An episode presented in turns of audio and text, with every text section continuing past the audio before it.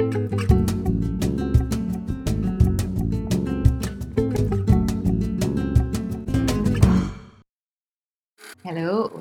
welcome back to the Metropolitan Culture Corner, where once a month we have the opportunity to hear from a notable local figure in the world of art and culture. The folks we profile on this monthly interview series are always people who've made a significant mark on the arts and culture scene of our lovely town. This month, we go behind the scenes with luthier Alex Alonso. He is the founder of DHR Custom Guitars, which is a small company located in Prat de Llobregat, which is right next to Barcelona. A luthier is someone who makes and repairs stringed instruments. The word luthier comes from the word lute. Alex and DHR specialize in adjustments, maintenance, modification, and repairs of guitar and bass instruments, both electric and acoustic. DHR also makes its own custom guitars, which is so cool. I mean, just imagine being able to take a few pieces of wood and metal and with the right tools, patience, and some time, make an actual instrument from scratch. I mean, it's magical. DHR, which started in 2013, is known for taking really good care of their customers and for personalizing the work they do so that the instrument is configured precisely to the needs of each player with no surprises. For that reason, their client list includes everyone from amateur players to high end instrument collectors and from established artists to famous producers. Please welcome Alex Alonso from DHR Custom Guitars to this month's installment of the Metropolitan Culture Corner. It's not the work best paid, but it's my job and it's the job I, I choose and I'm proud.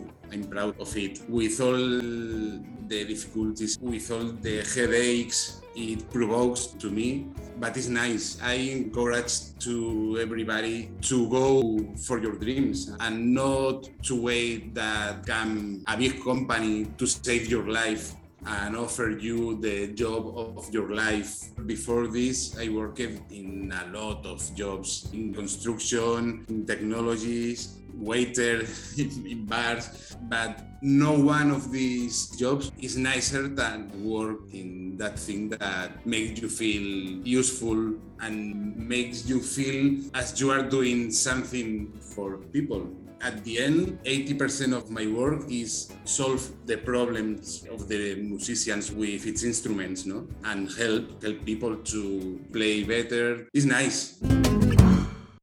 Welcome. Thank you. So before you were a luthier, you started out as a musician. How did you begin playing music in the first place? I began to play guitar when I was 13 or 14 at home and I started to play electric guitar about 16 more or less. At the end of 90s, I met some guys who have a band, Red Room, like the forbidden room of the shine, no? and I started to play with the and we play in bars, local fiestas in El Prat, Hospitalet. In these years, I played every day. Every day we went to our rehearsal space and we were all days there. I didn't know that the guitar needs a maintenance is correct. It's not like when you buy a car, they explain you you have to bring the car to the mechanic periodically, you know. But with the guitar, you don't know this. And playing every day, two years later, more or less, my guitar was absolutely in very bad condition to play. No, this moment I get the conscience of the the guitar needs some maintenance and some care. I always was very manitas. I like to repair things, to disassemble and dismount everything that not works, no, and try to repair and, and to give life again. I started in this moment about the year 2000, more or less, to take care of my guitar. And I discovered a passion. It, was very fun for me, you know, get my instrument in a good condition, in the way that is more comfortable for me to play. It was my beginning. Did you have a, teacher or a mentor, somebody who helped show you how to maintain and repair guitars, or did you just figure it out on your own? 19% at my own. There is a lot of information in, in internet. You have to know how filter this information because writing in internet is free and everybody can do it. There are a lot of forums in USA. The little English I know is from this. There are some very interesting books, always in English always from United States because the electric in United States is, is folklore, is natural there. No, I started to buy all the instruments, broken instruments, cheap, and repair. I do a lot of experiments. changing frets, changing pickups, electronics, cutting here, gluing there. With the years, some friends start to trust me their instruments and more or less at the end of 2013 some friends encouraged me to, to get paid for these works. At the end of 2013 i create dhr my workshop in a room at home and this is the beginning of, of my workshop it's very cool that we get to see where you work. What did that feel like the first time you had a real paying client who said, Here's some money, fix my instrument? Were you nervous? No, nervous, no. I was in panic, absolutely.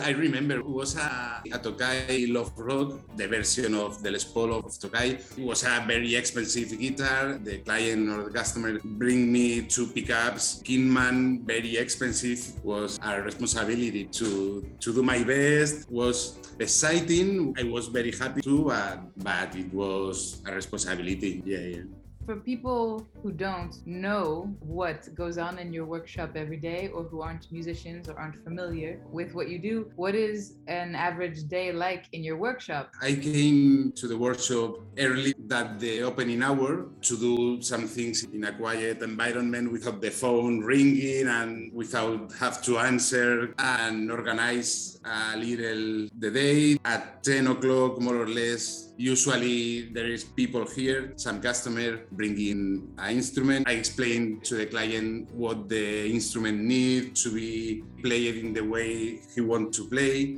All the day is 50-50 more or less, sending clients, phone, mails, WhatsApp, and people who, who came here. And the other part of the day I in the workshop fixing instruments, adjusting, doing setups, changing strings only sometimes. Sometimes a lot of times I have to find the way to solve some problem that I never faced before and I have to ask some colleague or look in internet information, finding spare parts to replace some broken part in an instrument. It's a lot of attending people my day, not only working with tools in my hands.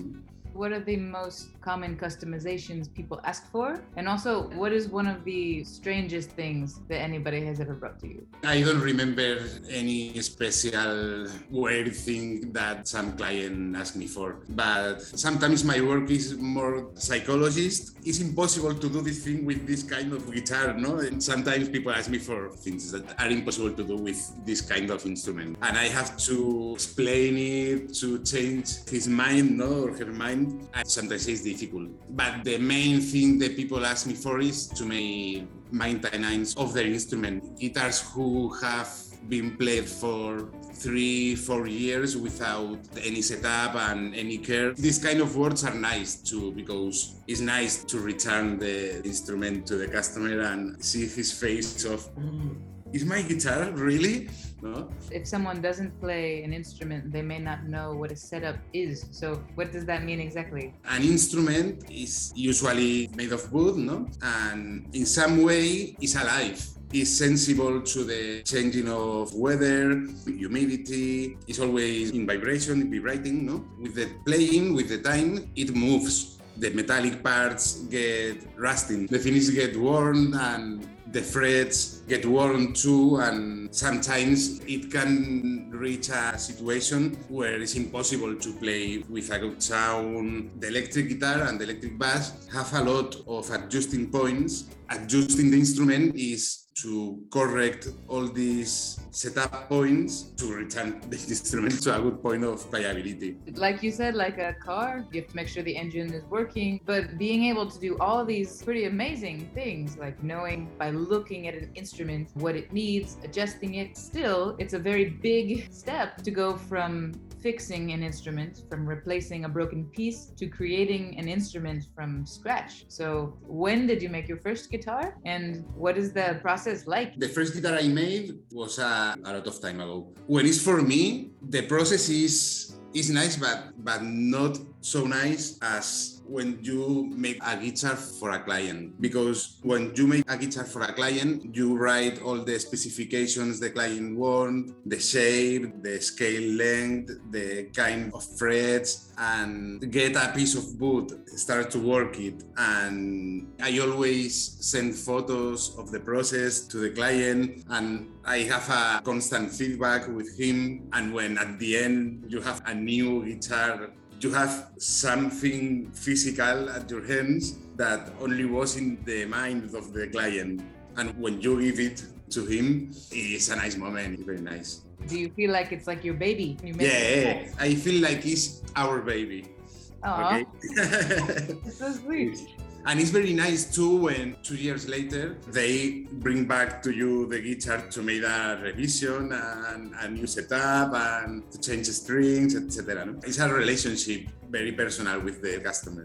How long does it take to make an instrument? Depending of the instrument. If it's a standard instrument like a Telecaster or Stratocaster, it's easier to do it because it's easier to find templates, blueprints. The pieces you have to install in the guitar are more standard. It's cheaper and faster to do it. But if the guitar needs a different scale length, non-standard, or something like this, is more difficult, is more slowly and a little more complicated. In the worst case, I can spend between five, eight months So it is like a baby. Yeah. it's like a baby. I read on your website that it says mm-hmm. you work with transparency and without surprises. What does that mean for your clients? What kind of surprises would there be when you take your instrument to a luthier? Well, sadly, it's usual to bring your guitar to a luthier or a guitar tech, and when you get back your guitar, the guitar tech do things that you didn't ask for it. Mm-hmm. Okay, and it's disappointing this, no? Uh, because it's your instrument. You have a relationship, uh, emotional sometimes with your instrument. No, all the things I do in an instrument, I do always asking first to the client. If you bring your guitar to me to do a change of strings, for example, but when I'm changing the strings of your guitar, I see something that have to be repaired. I always call the client, I record a video and send him by WhatsApp or something like this. I propose solutions and always is the client who decide that I do in her instrument. No? Is it difficult to make a living as a luthier in Barcelona? Well, in El Prat, in the Barcelona area. It's more or less no, it's not easy. it's not easy. It's not easy. It's not a work that made a lot of money, like a doctor or a dentist. Well, okay? you look a little bit like a dentist with all these tools behind you, you know? Sometimes a customer is a guy of years old I can charge a hundred euros for doing things because he can pay. And there is some people who do this work illegally, no? In, in black cheaper than than a person who have to pay taxes and who have his business legally no mm-hmm. it's difficult to find the way to have competitive prices in the market to pay your taxes and to fill the fridge.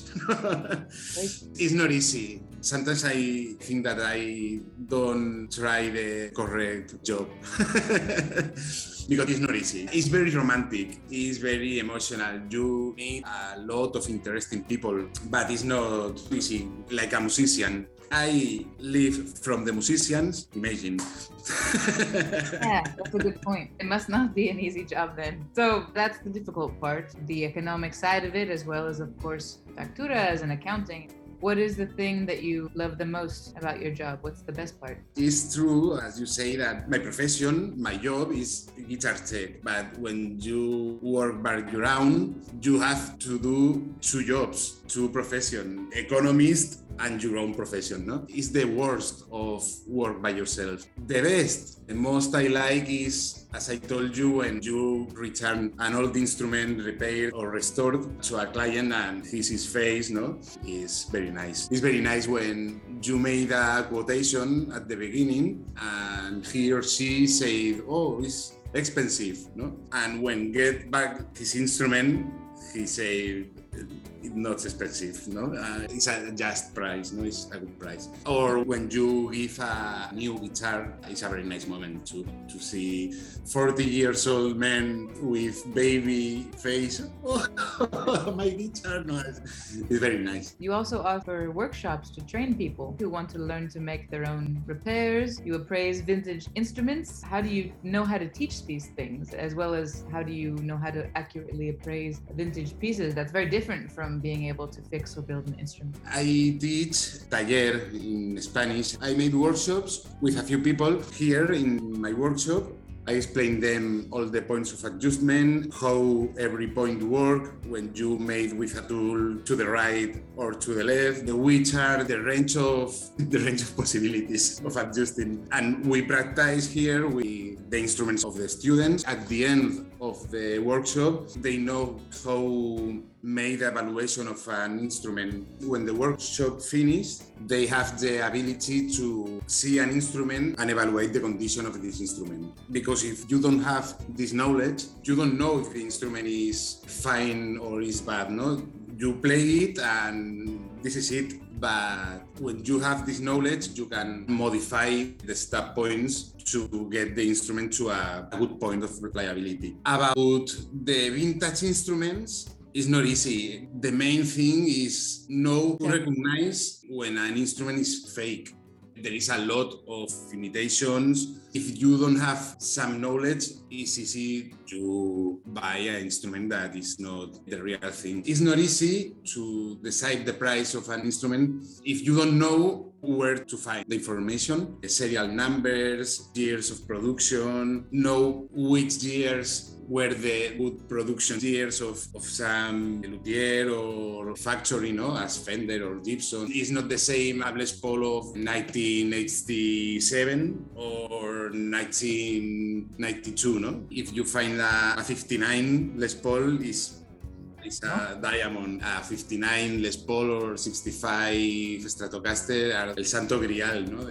The Holy Grail, yes. Holy Grail.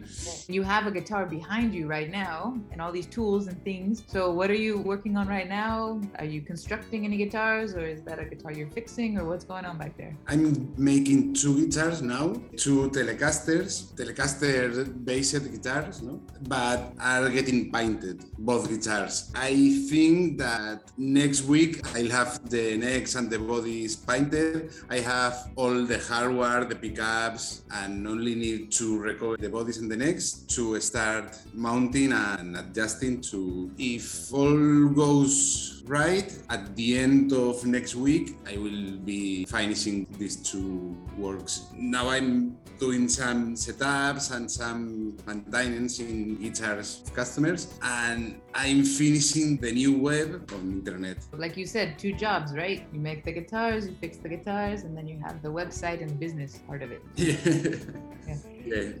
I'm really happy that we got a chance to talk to you and also especially in your workshop because in the world of art and music and culture, there's all these really interesting people who do jobs that people have no idea about. The guitar player or the band or someone sees on stage, they don't think about somebody set up that guitar and made that playable for this person. So that's why it's so cool that we got to see a little behind the scenes. Thank you for talking with me. Thank you. Sorry. Thank you very much. Thank you very much, Alex, and thanks to all of you for tuning in to the Metropolitan Culture Corner. As always, if you've missed any of the interviews over the past nearly two and a half years that we've been doing this, they are all on Metropolitan's official YouTube channel and also available in the form of a podcast on their SoundCloud page. Next month will mark the 30th video in the series. Can you believe it? We could not be more excited to welcome a special guest to mark the occasion. She is a revolutionary journalist with both a doctorate and a punk rock outlook on life. So, Tune in next month for our 30th episode. And in the meantime, please keep supporting local art, music, and culture wherever you may be.